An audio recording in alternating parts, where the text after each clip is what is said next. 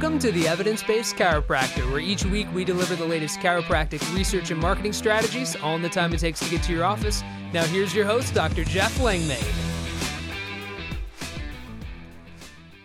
Hello and welcome to the Evidence Based Chiropractor. I am your host, Dr. Jeff Langmaid. On today's episode, we have more research, and it is an awesome study that is brand new, and it's all around low back pain. How? Well, it identifies are there biomarkers and or are there predictive ways that we can analyze whether somebody is or is likely to struggle with low back pain. That's what this study is all about. It's exciting, it's brand new. We're going to break it down and highlight some of the clinical pearls, gems, and where this might be the start of a lot of new research in the future. That and more on today's episode. Before we get started, I'll say a few words about the Smart Chiropractor. The Smart Chiropractor send emails, get reactivations. That is what we do with a 3x ROI guarantee. So if you have an email list that you are not touching, so to speak, that you're not messaging with consistency, you're probably ghosting your patients and you're leaving a lot of reactivations on the table. We can automate the entire process for you and help you generate fantastic results. Schedule a demo at thesmartchiropractor.com. Again, that is thesmartchiropractor.com. But as I said at the top on today's episode, we're talking research. The title of this study is Urinary TNF, tumor necrosis factor, as a potential biomarker for chronic primary low back pain. This is hot off the press. It is brand new. And I will drop a link down to this study in the show notes. How big of a deal is low back pain? Well, we talk about it all the time. It is a really big deal. And it's estimated that over half a billion people will suffer from low back pain at any point in time. That means there are a lot of people in your town, in your community, in your city, in your state, in your region, and in your country that are dealing with low back pain right now. Additionally, we know that one to two thirds of people seeking care for acute low back pain will eventually experience recurrent or persistent symptoms.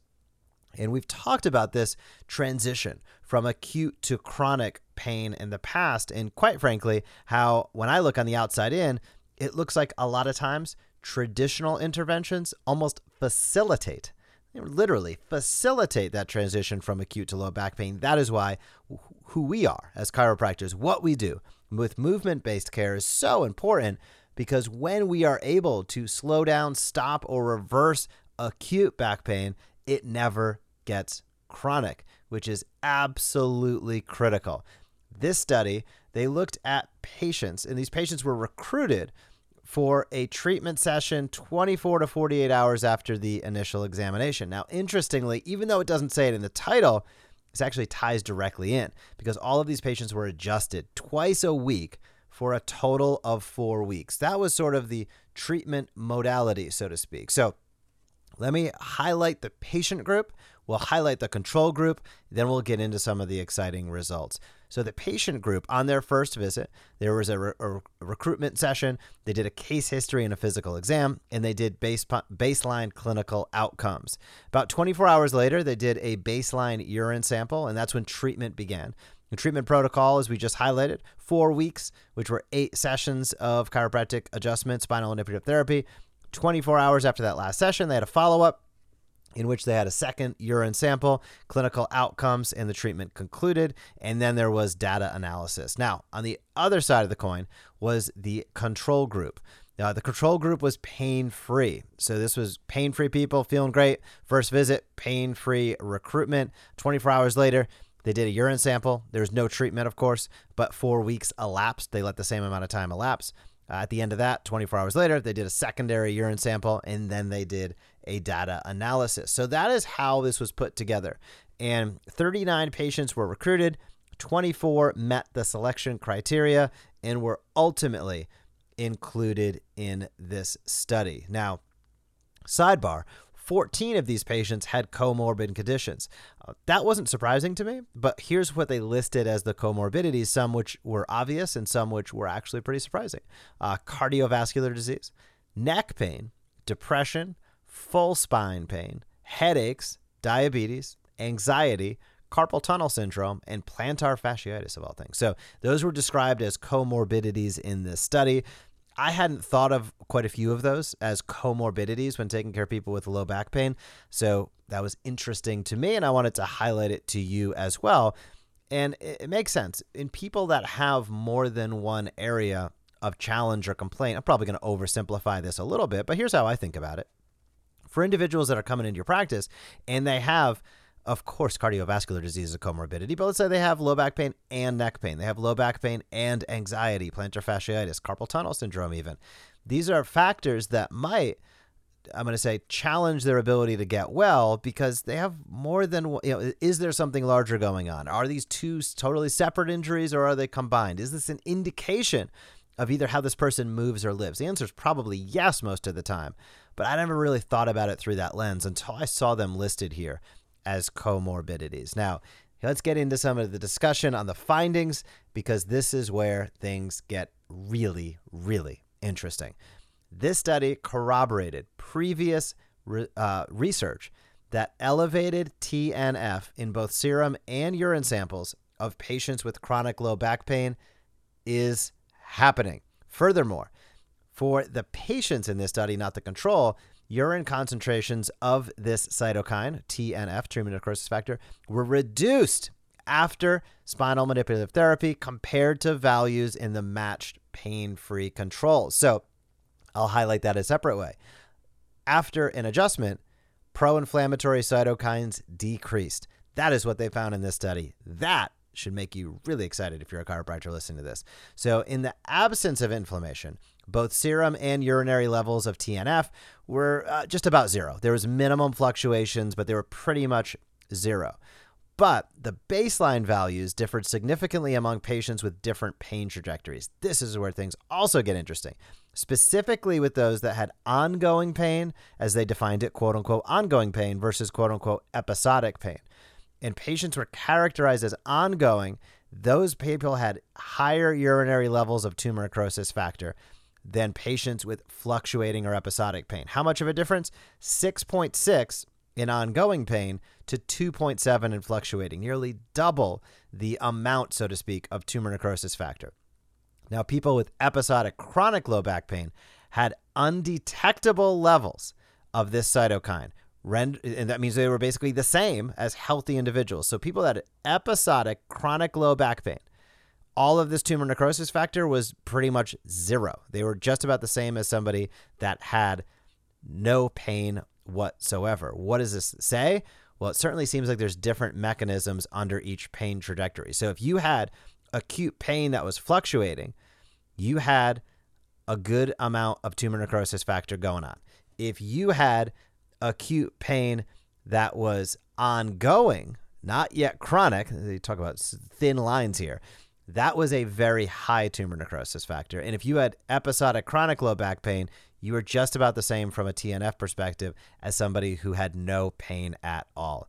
Really interesting. So, in a general, higher levels of TNF are linked to more severe chronic low back pain, radicular pain, and disability. Now, the findings of this study were similar and compatible with ur- uh, urinary TNF being a biomarker to assess clinical recovery for chronic low back pain patients. Why? Because if it was super high, and then you were able to deliver an adjustment, a manipulation, and you saw it drop down substantially, those individuals were very likely to see significant recovery. However, if you had a lot of pain, you had no tumor necrosis factor because of the trajectory of your pain, there wasn't much, if you want to think about it this way, room for an adjustment to make difference, right? If you're already at zero, how much lower can you go tumor necrosis factor? Not much. So that is really, really interesting. Now, can an adjustment through the mechanism of action do a lot more than influence tumor necrosis factor in the in, uh, from a urinary sample?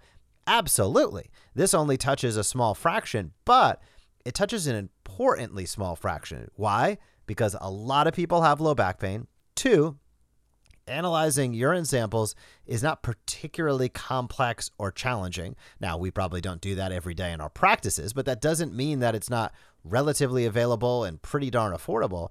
And the other component is the third component, which really ties it together, is we see that what we do with an adjustment really can make a substantial impact in the amount of TNF in a urinary sample, and that correlates to a clinical recovery pattern. That is absolutely powerful. I've never seen, they highlight some previous research, but I've never seen it put together in this fashion. And I think it's a really, really, I highlighted this at the beginning. This is where research may go in the future. I can guarantee you there's going to be follow up studies uh, on the data in this study. And I think that that's fantastic because anytime that we have the opp- opportunity to better understand how we can, I like to say predictive analytics, how we can look at a piece of data, how we can look at whether it's a movement assessment, whether it's a blood marker, whether it's a urinary marker, whatever it might be, it, whether it's through motion and hands on, whether it's through a JTAC device and we're looking at motion, whatever it might be. Anytime that we can better identify who is more likely to see substantial gains in results with their care, I think that that's fantastic. That doesn't mean if you're less likely to give up on them, by the way, just as an aside, but it means, man, we can really start to identify who are those individuals that are going to get an awesome result with what we do. And how can we speak into that? That doesn't mean we ignore the people that might be less likely but it means we can really speak into and really set the expectations from the get-go with a high amount of certainty for those individuals that we think are going to respond very well. So some of what they found in this study was quote higher baseline TNF was associated with better clinical recovery, suggesting that SMT, spinal manipulative therapy, may be more effective for a subgroup of patients with elevated TNF levels. This is congruent with literature suggesting that SMT may act by modulating mechanisms related to central sensitization. This is also an important factor is the different types of pain. There's neuropathic pain, there's central sensitization. There are different types of pain, and this has been really, really difficult to discriminate between those pain mechanisms, predominantly these three nociceptive pain, neuropathic pain, and central sensitization pain. There's no consensus clinically eh, being able to discriminate between those pain mechanisms, but it is really nice when we can see that for people that have central sensitization, that uh, are going to more likely than not have high TNF when they have pain, the act of what we do can make a significant impact in that. And I love that for a variety of different reasons. One, talk about impacting the central nervous system. We're literally talking about central sensitization. So when we can impact from you know the outside in with our hands, we're putting our hands on somebody, delivering an adjustment, and we're literally impacting biomarkers in their blood and urine that are relative to decreasing inflammation, decreasing pain, and helping them improve. How powerful is that? You know, medications hope to achieve these sort of influences, and that's directly taken with direct chemical interaction. With the acts and, and the adjustments that we are able to perform with our hands, we are able to make that big of influence on individuals. Now we see it, and I know many people get bored in the in the conversation of back pain because it's like, yeah, back pain, back pain, back, pain. we do so much more than that. We do, but do not sleep on the fact that there are half a billion people out there today, tomorrow, the next day, the next day, struggling with low back pain. And the more that we can accurately describe how we help people. Doesn't mean everybody's going to want to hear about TNF factors and urinary biomarkers by any stretch of the imagination. Most people won't.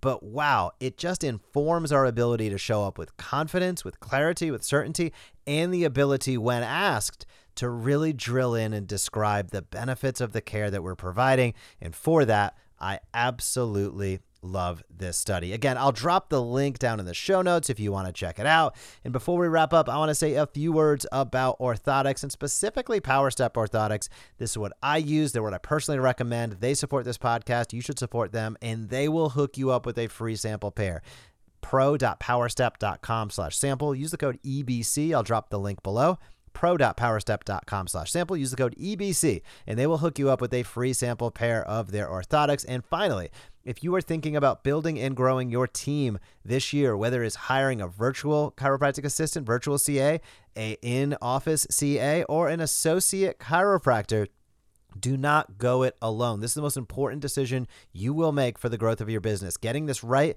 can eh, dramatically accelerate your ability to hit your financial goals, giving you more time freedom, giving you more revenue. Getting this wrong will set you back. Team turnover is one of the biggest killers. So if you are thinking about building and growing your team, have a conversation with Chiro Matchmakers. ChiroMatchmakers.com. Again, that is ChiroMatchmakers.com. I'll drop that link down in the show notes. Their team can help answer questions, guide and direct you. And if you'd like the whole process done to make your life a heck of a lot easier, we are happy to do it for you at Chiro Matchmakers com. Other than that, thank you for being a chiropractor. Thank you for tuning into this podcast. Leave a rating or review if you have not. Have a fantastic week in practice, and I will talk to you soon.